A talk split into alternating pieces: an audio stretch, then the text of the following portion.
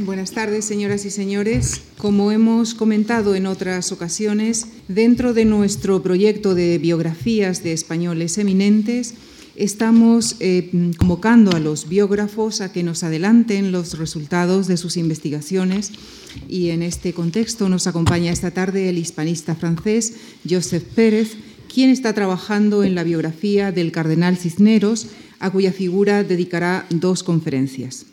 Josep Pérez, a quien agradecemos su participación en nuestro proyecto de biografías, así como en el desarrollo de estas conferencias, es catedrático en la Universidad de Burdeos III, de la que fue presidente. Fue director de la Casa Velázquez y es miembro correspondiente de la Real Academia de la Historia. Entre los numerosos galardones que ha recibido, cabe destacar la Gran Cruz de la Orden Alfonso X el Sabio, el Premio Nebrija de la Universidad de Salamanca, es además doctor honoris causa por la Universidad de Valladolid, oficial de la Legión de Honor Francesa y comendador de la Orden de Isabel la Católica.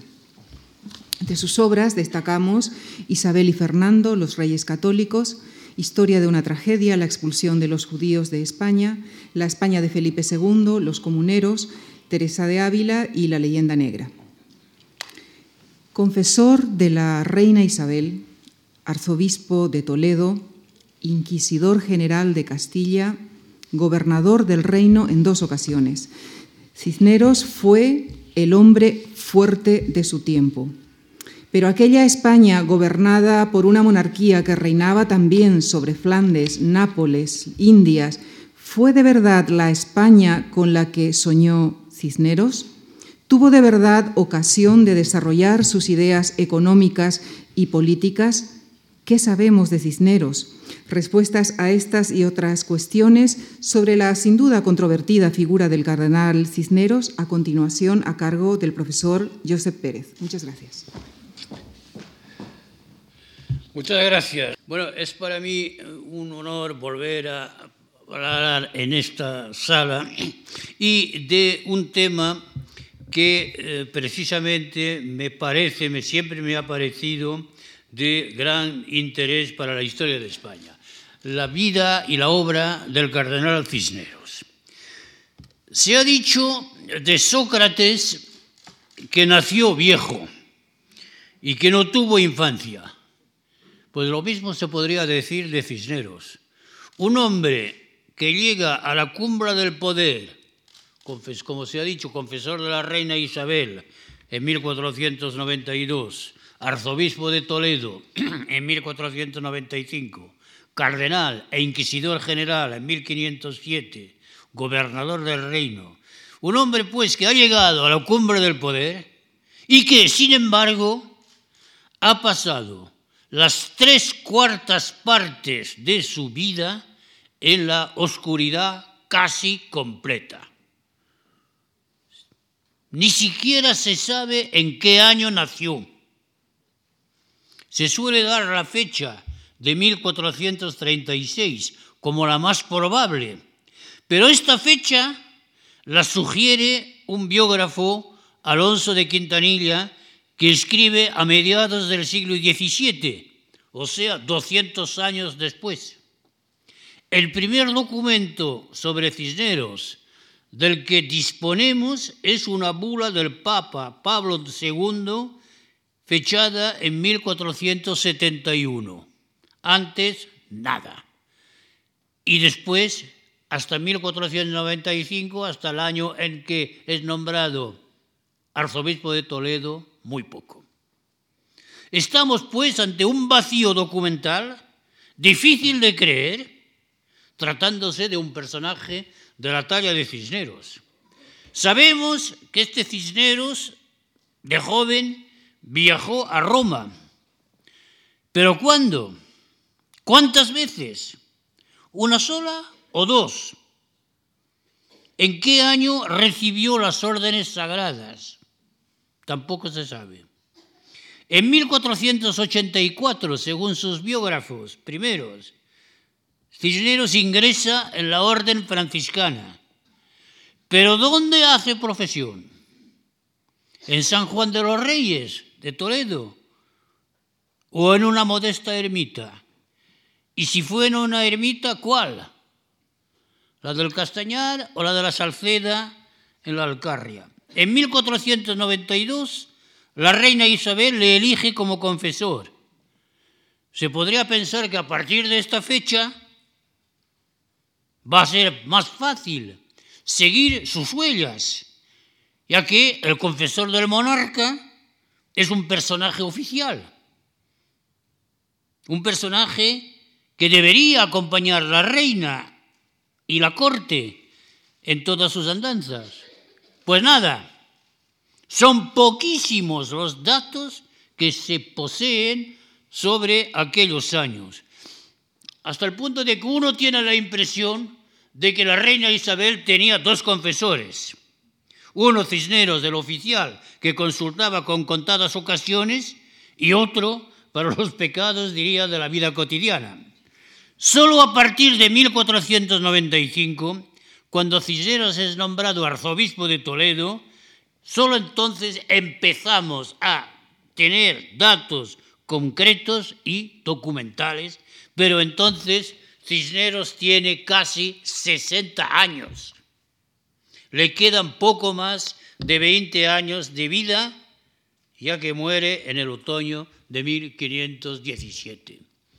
Este es, pues, el personaje que ocupa un gran lugar en la historia, un personaje del que efectivamente durante los 60 primeros años sabemos muy poco.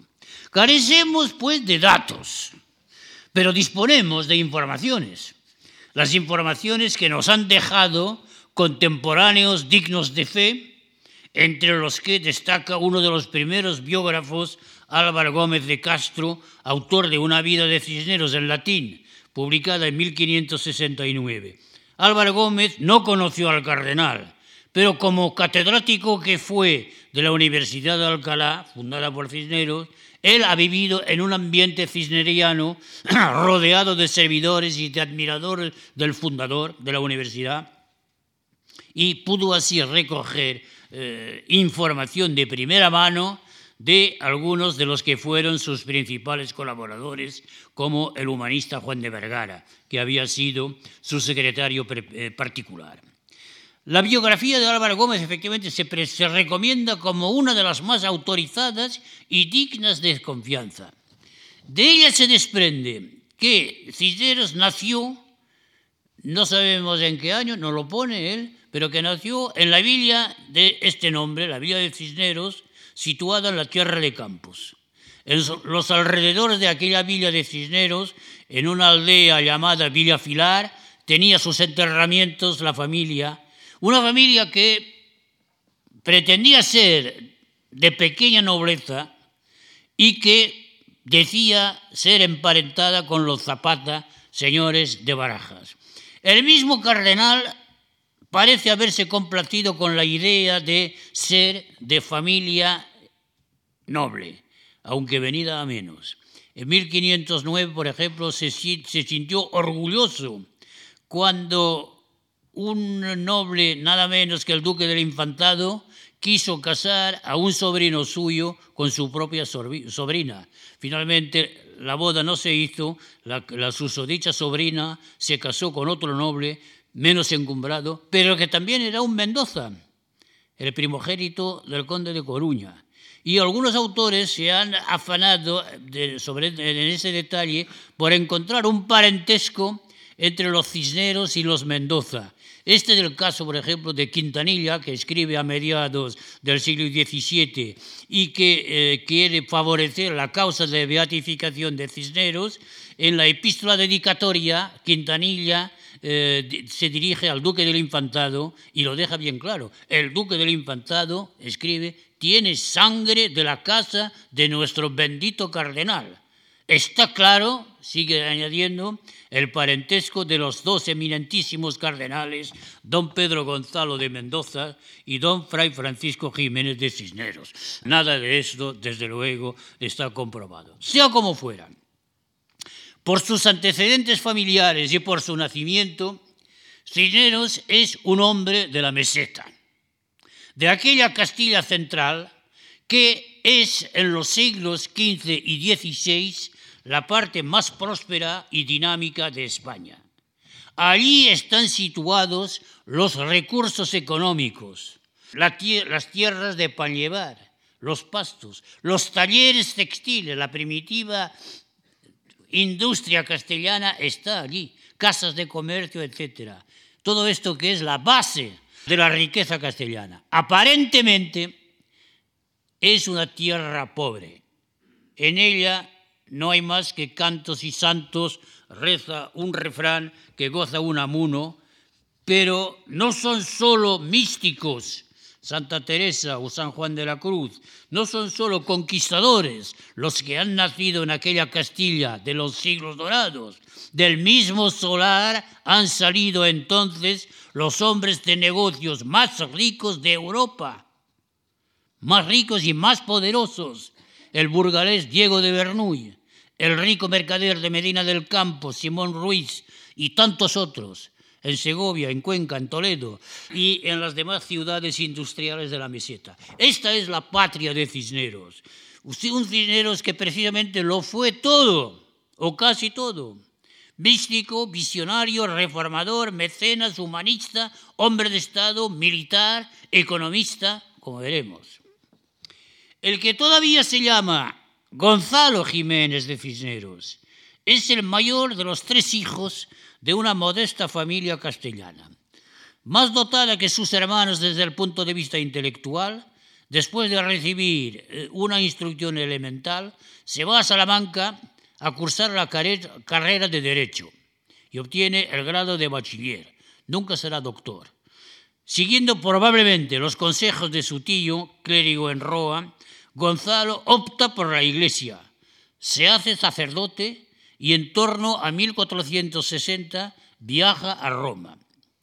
A fuerza de maña, obtiene de la curia papal una bula de las llamadas expectativas, una bula que le habilita para desempeñar el primer beneficio que quedare vacante en la diócesis de Toledo.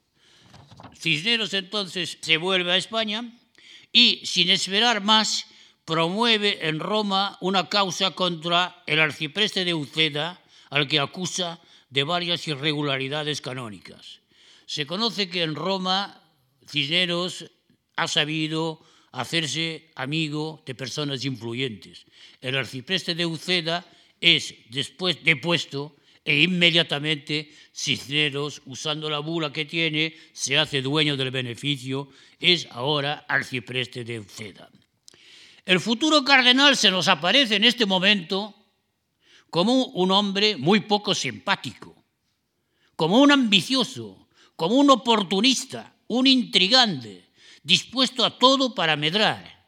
Y así lo ve Carrillo, el arzobispo de Toledo, que indignado por su conducta poco digna, lo manda encarcelar. Al cabo de un par de años, la condesa de Buendía intercede por él, Cisneros es puesto en libertad pero entonces comprende que el arzobispo no le perdonará nunca aquel desafío a su autoridad. Prefiere, pues, dejar la diócesis de Toledo y permutar su beneficio con otro, que es la capellanía mayor de la Catedral de Sigüenza. En esta ocasión también es preciso ver el resultado de las intrigas de un Cisneros que puso en práctica el consejo que, andando el tiempo, le dio su madre a Lazarillo de Tormes, arrimarse a los buenos para ser uno de ellos. Y es lo que hace Cisneros en aquel momento. ¿eh? Se hace amigo del entonces obispo de Sigüenza. ¿Y quién es el obispo de Sigüenza en aquel momento? Nada menos que el todopoderoso don Pedro González de Mendoza, uno de los más próximos colaboradores de los reyes católicos, conocido en toda España como el tercer rey de España. No sabemos cómo se las arregló Cisneros para congraciarse con Mendoza, pero lo cierto es que poco después, en 1482, Cisneros es nombrado vicario general del obispado y aparece entonces como uno de los clérigos más ricos de Castilla, todo, repito, fruto de la intriga y de maniobras oportunistas. Este es el primer Cisneros, el que poco sabemos, pero sabemos lo bastante para definirlo de la manera que acabo de hacerlo.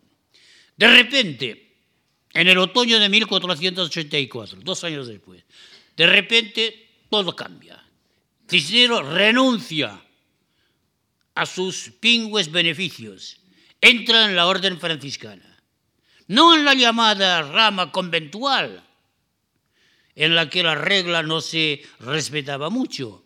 Entra, se hace franciscano en la rama de la observancia, una rama en la que se cumple con todo su rigor la regla primitiva donde se lleva una vida de pobreza, de austeridad y de espiritualidad.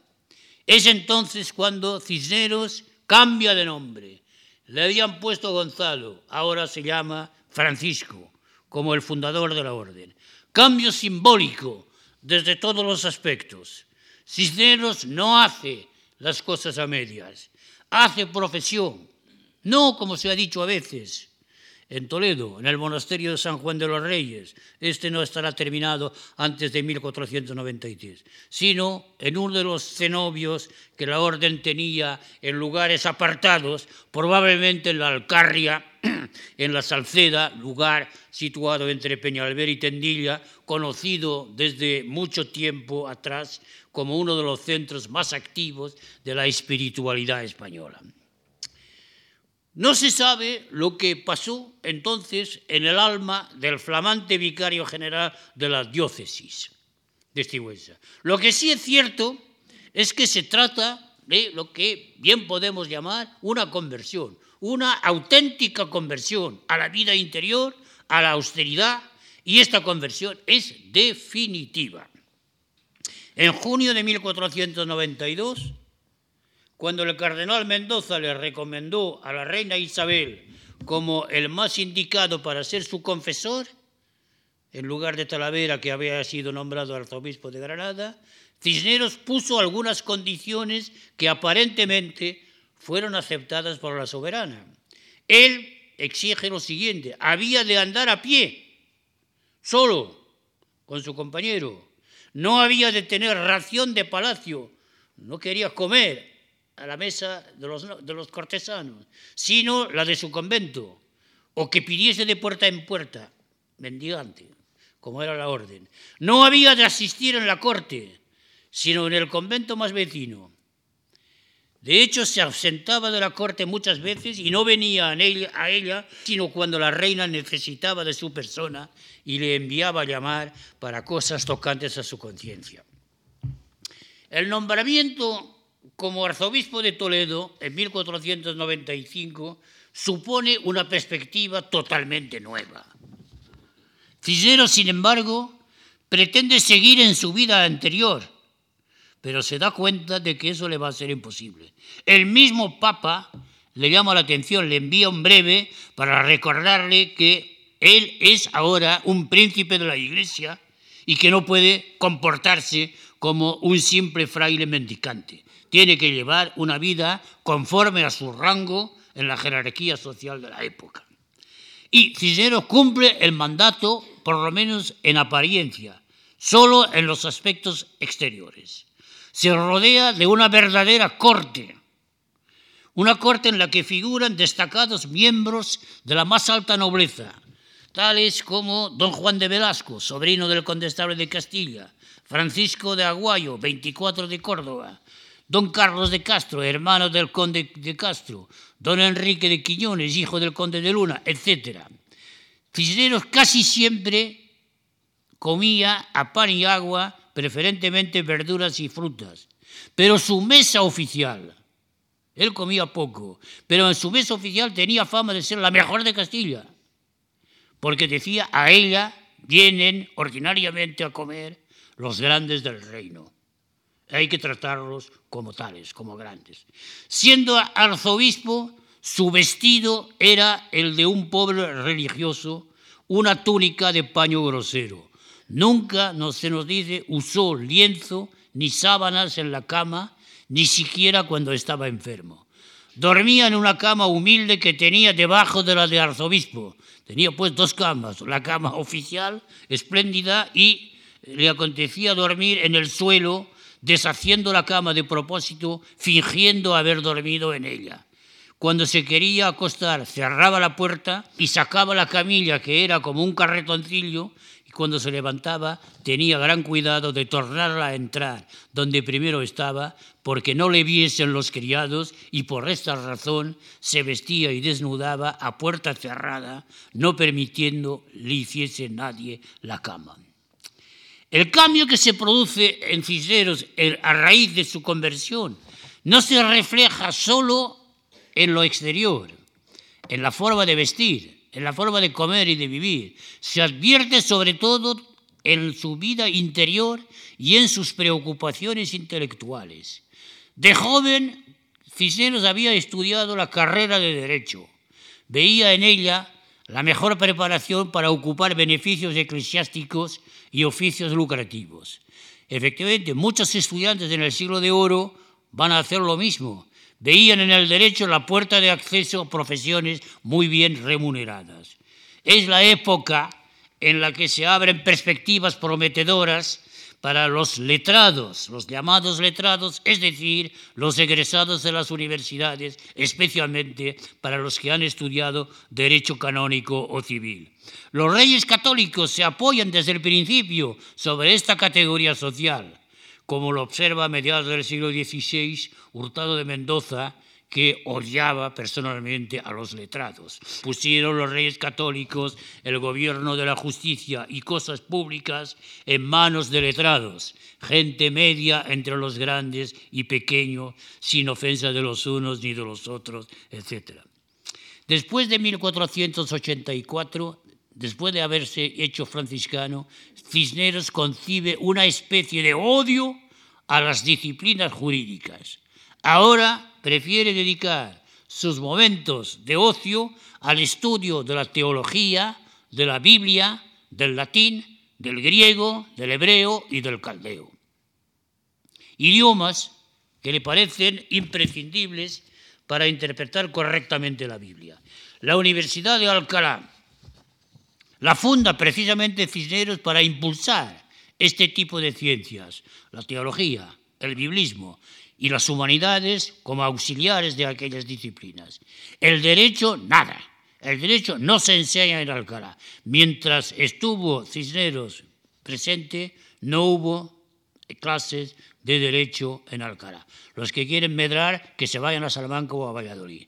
Aquí hacemos ciencia y ciencia sólida las constituciones primitivas dicen que en el Colegio Mayor de San Ildefonso, que es el, el, centro de la universidad, no se admitirán ni canonistas ni médicos. Nada de carreras lucrativas. Y como muestra del aprecio que tenía el cardenal para las humanidades y los maestros que las cultivaban, no está de más recordar aquí la recomendación que le hizo Cisneros al rector Balbás en 1414. Le dice lo siguiente, al maestro Nebrija, el gran humanista de la época, al maestro Nebrija conviene darle de sueldo 60.000 maravedís, es decir, una cantidad bastante elevada, muy elevada. 60.000 maravedís más 100 fanegas de pan. Y que leyese lo que quisiese, Leer en aquella época es dar clase, que enseñe lo que le dé la gana. Y si no quisiese leer, que no leyese. Que esto no lo mandaba dar porque trabajase, sino por pagarle lo que le debía a España. Los rasgos que definen la personalidad de Cisneros desde 1484 son pues el ascetismo, la vida interior, el interés por la teología, por la ciencia bíblica y la espiritualidad. Vamos a detenernos brevemente en tres facetas de aquella personalidad. El mecenas, el reformador, el inquisidor. 1495. Cisneros es nombrado arzobispo de Toledo. Es iniciativa de la reina Isabel. Fernando eh, nunca lo ha querido mucho, Cisneros.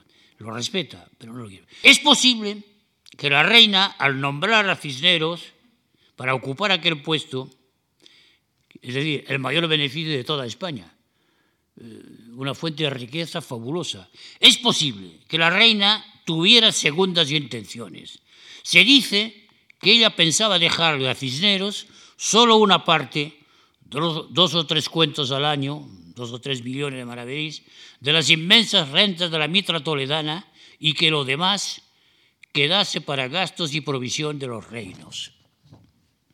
En aquellas circunstancias, Cisneros se mostró todo lo contrario de un servil cortesano dispuesto a acatar la menor sugerencia de los soberanos con el fin de seguir gozando de su favor. Se negó rotundamente a aceptar el trato. Él, dice, no había pedido nada.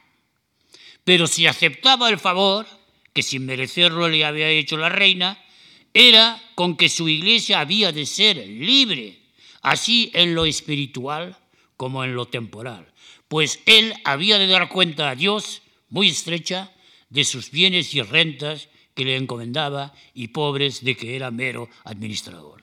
De hecho, las rentas fabulosas del arzobispado no han servido al afán de lucro del titular de la mitra, han servido por lo menos a dos empresas ambiciosas y costosas, la expedición de Orán, de la que hablaremos el próximo jueves, y la Universidad de Alcalá, que es todavía hoy considerada como la más significativa de las obras realizadas por Cisneros, aunque no siempre se enfoque el objetivo de una manera correcta.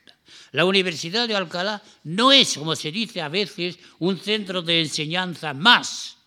No es tampoco, a pesar de las apariencias, un foco de humanismo como lo será en París unos años más tarde el Colegio de Francia. La Universidad de Alcalá está concebida para servir a la formación del clero, para servir a la reforma de la Iglesia. Por eso se da en ella la preferencia a la teología y a la Biblia, a las lenguas también, pero porque las lenguas sirven para entender correctamente la Biblia.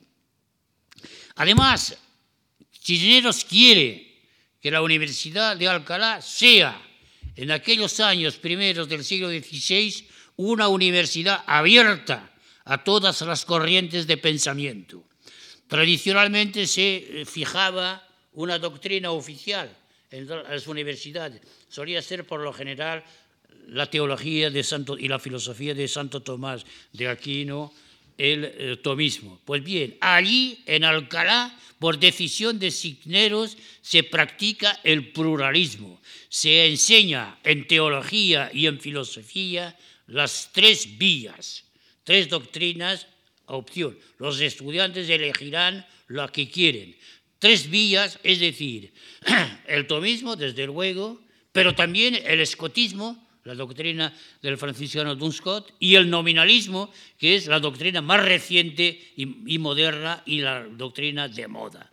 Se trata con eso de combatir el dogmatismo, dejando a los estudiantes la libre elección de la doctrina, de la teoría, de la filosofía que quieren aprender. La Universidad de Alcalá supone edificios dignos, a veces suntuosos, y lo son, supone también maestros con prestigio internacional, bien remunerados, no solo durante su vida, su vida activa, sino también al llegarles la hora de la jubilación. En aquella época no existía. Cisneros sí, lo había pensado. Y esto es lo que revela una anécdota del año 1516. Mientras estaban comiendo, le dijo Cisneros al cardenal Adriano, que era embajador del futuro emperador Carlos V, refiriéndose a los maestros de la universidad. Ya, Señor, estos maestros tienen segura la comida y aparejada, pero no tienen tan segura la cena. Y es necesario pensar quién les ha de dar de cenar. Y Adriano no lo entiende, y ¿qué, qué quiere decir con eso? Entonces Cisneros comenta, mis doctores teólogos ya tienen que comer y con qué pasar, mientras viven con los colegios que están fundados, cátedras, etcétera. Pero cuando sean viejos, cuando hayan acabado estudios y demás ejercicios literales y los echen de la universidad, ¿qué cenarán? ¿Cómo han de pasar la vejez? Y así, la buena razón y buena prudencia dice que quien les da de comer les busque qué cenar. Y más cuando es obligación que tengan premio tantos trabajos. Entendiólo el embajador Adriano, que lo decía porque era fuerza aumentar las prebendas de la iglesia de Toledo y asimismo la renta de, eh, para dejar algo a catedráticos jubilados. De esta manera pensaba Cisneros formar en Alcalá la élite de la sociedad. Muchos en Castilla criticaban los gastos excesivos, según ellos, que Cisneros hacía universidad. El mismo rey, don Fernando, era de este parecer. En 1513 el rey le dice, pasa por Alcalá y le dice a Cisneros, iré después de comer a visitar vuestros colegios y a censurar vuestras fábricas. Voy a ver lo que pasa allí. Terminada la visita, dijo el rey, vine con ánimo de censurar vuestras fábricas, pero ahora no puedo menos de admirarlas. Y Cisneros replica, Señor, mientras vos ganáis reinos y formáis capitanes, yo trabajo para formar los hombres que honren a España y sirvan a la Iglesia. Es que Cisneros se muestra muy preocupado por la necesaria reforma de lo que en la Iglesia y en las órdenes religiosas andaba viciado o simplemente desviado. Esta es su faceta reformadora. En 1494 es elegido superior provincial de su orden, la Orden San Francisco. Como tal, empezó una labor de mejora. Pronto los reyes le encargaron ver lo que había que corregir también en las otras órdenes. El resultado fue desigual. Mientras los dominicos, los agustinos y los carmelitas opusieron poca resistencia a sus proyectos, en cambio, dentro de su propia orden, dentro de la orden franciscana, surgió por parte de algunos elementos una oposición declarada. Algunos conventos los de Jaén, los de Gibraltar, entre otros, quedaron como último refugio de los que se resistían a renunciar a sus privilegios. Incluso hubo frailes franciscanos que antes de reformarse prefirieron marchar a África y hacerse moros. Antes de reformarse, como lo decía Cisneros.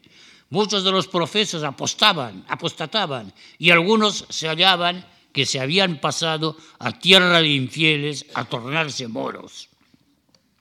En su diócesis de Toledo, Cisneros convocó varios sínodos para enmendar y perfeccionar la catequesis y la vida religiosa exigió que los curas enseñasen todos los domingos del catecismo a los niños. Obligó a los mismos curas a tener sendos libros para reseñar los bautismos que celebraban, las confesiones generales y el cumplimiento del precepto de la comunión pascual. Su afán por reformar la disciplina, las costumbres y la formación del clero fue tal que muchos en España y el mismo rey don Fernando, por las años de 1511-12, hubieran deseado que llegase a ser papa para llevar a cabo desde arriba la reformación de la Iglesia. Eh, es lo que eh, le escribe un admirador en febrero de 1512 al animarle para que vaya a Roma. Le dice ayer usted tiene que ir a Roma. Creo que no es el Papa Julio II el que os llama, es Dios, porque sois menester para el reparo de su iglesia más que nunca. Muchos veían en él el Papa que lo hubiera cambiado todo. Sin embargo, a pesar de lo que acabamos de señalar, Cisneros no es nada formalista. Cisneros no es adepto de observar rigurosamente y sin miramientos, sin consideraciones, las normas, incluso en aspectos que parecían preceptivos. Se cuenta, por ejemplo, que el jueves 24 de septiembre de 1506 se prolongó mucho una discusión que tuvo con los nobles sobre lo que convenía poner en obra a consecuencia de la muerte repentina de Felipe el Hermoso. Trataba pues de asuntos que interesaban el gobierno del reino. Y la reunión se prolongó. Cuando todos se sentaban a la mesa para comer, se le acercó el maestresala y le dijo disimuladamente, Señor, vea vuestra señoría que ya son más de las doce de la noche y es viernes, dando a entender que si se quería respetar el ayuno eucarístico, ya no era hora para probar bocado. Su señoría, dice un cronista, respondió entonces como si no hubiera oído lo que le decían. Tráennos de cenar, que en verdad no pueden ser sino las once horas. Fraile austero, aceta, adepto de una vida rigurosa y ordenada. Cisneros no fue nunca un fanático, como a veces se ha dicho. Hay, sin embargo, en su actuación un episodio muy discutido e incluso juzgado severamente. Es su comportamiento con los moros de Granada en 1499. Dos aspectos llaman la atención. La conversión forzada de los moros, la quema de los alcoranes. En 1491, los reyes, deseosos de terminar cuanto antes la guerra de Granada, habían firmado una capitulación muy favorable para los moros. Se les daba, entre otras cosas, la garantía de que los renegados, es decir, los cristianos que se habían convertido al Islam, los renegados no serían perseguidos ni castigados por la Inquisición. ¿Tenían los reyes la intención de cumplir aquella promesa? Una frase del conde de Cifuentes en fecha tan temprana como el 8 de enero de 1492, es decir, ni siquiera una semana después de la, toma de, la entrada en Granada, una frase del conde da a entender que la cosa no era tan clara. Ahora dice, ahora que sus altezas tienen a Granada, que es lo que deseaban, en lo otro que queda se darán buena maña y los moros son tales que sin quebrarles los capitulados les, harán dejar la ciudad. O sea, que dejemos eh, confiados en los reyes que ya se arreglarán para cumplir bien las cosas. De todas formas, lo que querían los reyes, a pesar de las capitulaciones, lo que querían los reyes era ah, convertir y asimilar cuanto antes a los moros de Granada. Y por ello confiaban en el nuevo arzobispo, Hernando de Talavera, que procedía con métodos suaves por medio de la persuasión y la predicación. Los resultados obtenidos por Talavera fueron eficaces, desde luego, pero muy pocos y muy lentos. Y cuando los reyes vuelven a visitar Granada en 1499, se quedan perplejos, Granada sigue siendo una ciudad mora, con sus mezquitas, sus alminares, sus almuédanos que invitan a los fieles a rezar sus oraciones, sus calles estrechas llenas de gentes vestida a la usanza mora. Es entonces cuando deciden llamar a Cisneros, pensando que con él los cambios van a ser más rápidos. Para Cisneros la situación era completamente nueva.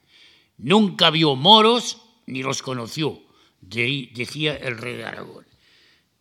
Cisneros actúa con mano dura, castiga a los renegados, transforma la mezquita mayor en catedral y le da el nombre de Santa María de la U. Por medio de violencias morales y sobornos, convence a muchos alfaquíes, los sacerdotes musulmanes, para que se hagan cristianos, pensando que eh, una vez convertidos los alfaquíes, enseñarán la religión cristiana y persuadirán a los demás moros a convertirse. Procede sobre todo a bautizar a multitudes de moros, más de nueve mil, se dice. Manda quemar una gran cantidad de alcoranes y libros religiosos del Islam, más de cuatro o cinco mil volúmenes entre grandes y pequeños. Se quemaron todos, dice un cronista, sin quedar memoria, como dicho es, excepto los libros de medicina, que había muchos, y se hallaron que estos mandó que se quedasen, de los cuales su señoría mandó traer eh, treinta 30 o 40 volúmenes de libros y están hoy puestos en la librería de su insigne colegio y Universidad de Alcalá. Aquella quema de libros es lo que efectivamente ha llamado, y con razón, la atención y eh, ha provocado una discusión tremenda sobre el aspecto, el, el carácter. Pero aquella quema de libros no tiene nada de excepcional. en la época. No es iniciativa únicamente de Cisneros. En tiempo de, en aquella época, antes y después, es algo corriente. El 7 de noviembre, pues es algo corriente, aunque parezca raro, parece extraordinario, pero es que cada religión de las tres que estaban en la península, eh, eh, moros, cristianos y judíos, cada uno estaba convencido de que su religión era la única verdadera y que las demás eran falsas. Entonces, tolerar eh, la, falsa religión, incluso los libros, no parecía admisible. Vemos así que el 7 de noviembre de 1497 la Inquisición le había ordenado a, los inquisidores de Valencia quemar públicamente libros escritos en hebraico que tocan y son de la ley de los judíos y de la medicina y cirugía. La orden suscitó protesta y fue cancelada en Valencia, pero parece que fue llevada a cabo con todo el rigor en Barcelona. En 1501 los reyes volvieron a ordenar que fuesen quemados en todo el, reino de Granada los ejemplares del Corán y demás libros religiosos, so pena que aquel que tuviera el libro lo encubriere, muera por ello y pierda todos sus bienes. De esta quema se debían salvar los libros de medicina, filosofía y, y las crónicas. Repito, hoy en día semejante actitud parece una barbaridad, parece escandalosa. Desgraciadamente tiene precedentes y va a tener larga continuidad en una historia larga que concluye en Irak en abril de 1203 cuando tras el saqueo del Museo Arqueológico de Bagdad arden un millón de libros de la biblioteca y, del Archivo Nacional. Antes se habían producido pérdidas de bibliotecas famosas en la antigüedad, las de Ninive, Alejandría, Pérgamo. Un emperador chino mandó quemar los escritos de Confucio en, 1203. En la guerra civil nipona se quemaron las bibliotecas de Kioto. Ello obra de la historia, reales, sin contar con la ficción. Sin ir más lejos, el famoso escrutinio de la biblioteca de Don Quijote que nos describe Cervantes, ¿qué es? Una quema de libros. Una decena, decenas de libros considerados como mentirosos. ¿Por qué los quema el eh, bachiller y el cura? Porque se considera que estos libros cuentan mentiras y que una mentira no puede dejarse a, disposición del público que lo, que lo va a creer. Pues lo que se dice en los libros de caballería, si los libros de caballería son mentirosos y peligrosos y merecen por, por eso ser destruidos, ¿cómo no, no lo serán peligrosos? Los libros que ensalzan lo que se juzga ser una falsa religión. La mentalidad de la época no lo admitía. Las consecuencias de la, actuación de Cisneros en Granada fueron dramáticas. Rebelión del barrio moro de Granada, la Lavaicín, rebelión de las Alpujaras. Entonces los reyes consideran entonces que al sublevarse los moros han violado las capitulaciones de 1491. Se les puede ahora obligar a convertirse. Y es el rey y la reina, no Cisneros, es, son el rey y la reina los que estuvieron de acuerdo en este punto. Parece que eh, mi voto, dice Fernando, mi voto y el de la reina es que estos moros se bauticen. Y si ellos no fuesen cristianos, serán los sus hijos o sus nietos. Es decir, Fernando no se hace ninguna ilusión. Sabe perfectamente que los moros que se van a convertir no serán nunca cristianos pero dice, sus hijos y sus nietos lo serán. En esto se equivocó.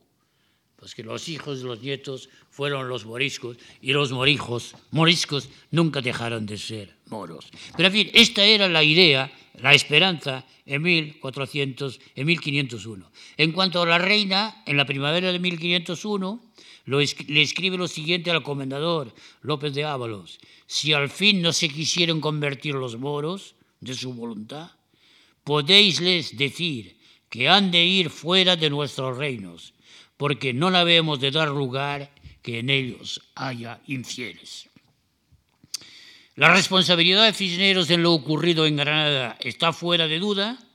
Ahora bien, su actuación fue conforme a la política general seguida por los reyes desde 1480 con la creación de la Inquisición y la expulsión de los judíos, la tolerancia medieval ya no tenía ningún sentido. En el reino no debía haber más que un rey, una ley, una fe. Y en esto los reyes católicos se anticipan a lo que va a ser la norma en la Europa moderna. Los súbditos deben profesar la misma fe que los soberanos. Cisneros fue el instrumento de aquella política, no fue su iniciador. El, 5 de junio de 1507, el rey don Fernando nombra a Cisneros inquisidor general para la corona de Castilla. A pesar de la oposición de su antecesor, Fray Diego de Deza, se suele decir que Cisneros, o se suele decir, alguna vez se piensa, es que hay que ver, Cisneros, inquisidor general. Pues bien, en aquel momento, en 1507, cuando Fernando lo nombra inquisidor general, Cisneros tiene fama de ser enemigo acérrimo de la Inquisición. Fray Diego de Deza veía en él un adversario del Santo Oficio. Le escribe al rey, vuestra Alteza conoce bien que la provisión, la decisión, será en gran ofensa de Dios y para destrucción de la Inquisición. Si usted nombra a Cisneros, ya no hay Inquisición. La impugnación que él ha hecho y hace a este santo oficio sale de odio y enemiga que le tiene. Esta era la opinión. Efectivamente, durante todo su mandato, mandato desde 1507 hasta su muerte, en 1517, Cisneros no muestra ningún fanatismo. Todo lo contrario, él acaba con los abusos y los excesos de Lucero, el inquisidor de Córdoba. Pero hay más. Cisneros no duda en pedir la colaboración de conversos para preparar una versión políglota de la Biblia invita al mismo Erasmo a participar en la empresa. Erasmo que va a tener fama pocos años después de espíritu subversivo. Y terminaré con dos aspectos que me parecen llamar, merecer la atención. El primero es la protección declarada que Cisneros da a los grupos de devoción que comenzaban entonces a pulular en el reino de Castilla. Singularmente, aquellos que se formaban en torno de las que llamaban beatas. Unas beatas cuyo comportamiento a veces no deja de ser sospechoso. Dos casos parecen representativos de la simpatía de Cisneros para aquellas formas de devoción al borde, al límite de la ortodoxia. El primer caso es el de Sor María de Santo Domingo, terciaria de la Orden Dominicana, conocida como la Beata de Piedraíta. Esta monja suscita la admiración de muchos por sus abstinencias prolongadas, sus penitencias y por fenómenos sobrenaturales, arrobos, revelaciones, visiones, profecías, etc. Pero al mismo tiempo, la misma monja presenta algunas actitudes que extrañas, que llaman la atención y que incluso, incluso escandalizan los que son testigos de ella. La beata solía recibir visitas de noche. Ella se quedaba acostada en la cama y algunos hombres venían a sentarse en la misma cama o cerca de la cama. Se hablaba de besos, de abrazos públicos y solitarios con los que la asistían en sus arrobos, en sus éxtasis. Todo esto efectivamente llamó la atención, no de la Inquisición precisamente, si no se metan con ella, llamó la atención de, un tribunal eclesiástico. Y el 23 de marzo de 1510, por inducción de Cisneros, el tribunal la declara inocente. Su persona, vida y santidad son recomendables. Su doctrina es muy útil y encomiable. Caso parecido es el de otra beata, Sor Juana, de la, Cruz, perdón, beata franciscana de Santa María de la Cruz en Cuba, en Toledo.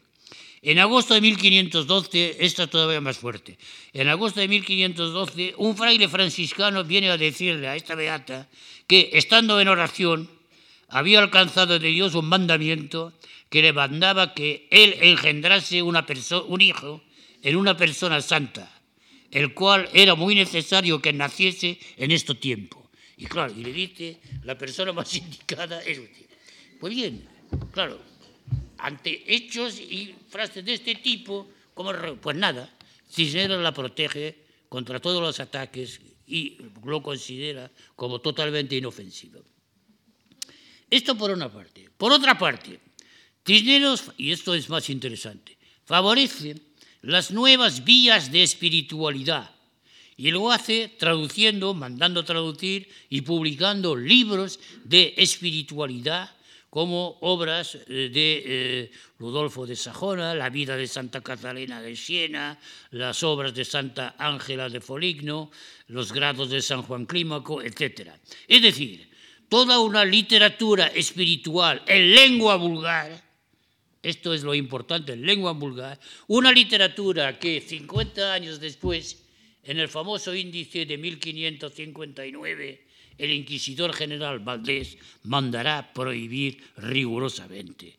¿eh? Toda esta literatura quedará incluida por Valdés en el índice español de libros prohibidos.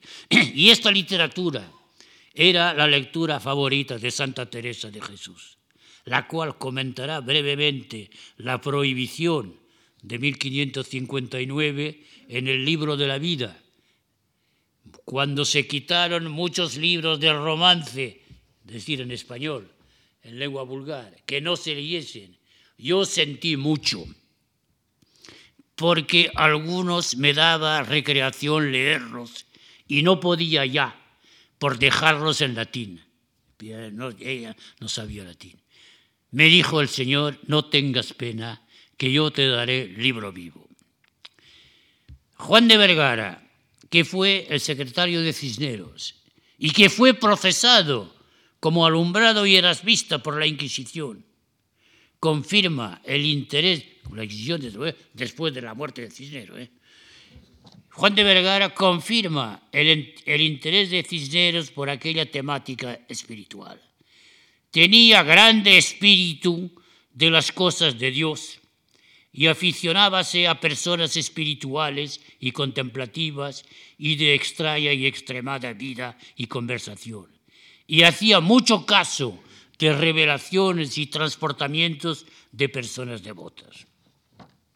No cabe duda que de haber vivido diez años más, como mínimo, Cisneros no se hubiera, se hubiera vivido, perdón, diez años más Cisneros, nunca se hubiera publicado el edicto de 1525 contra los alumbrados de Toledo. Nunca se hubiera llevado a cabo la persecución de erasmistas y místicos. La historia religiosa de España hubiera sido muy distinta de la que fue y, como veremos, dentro de un par de días, otro tanto ocurrió desde el punto de vista político. Muchas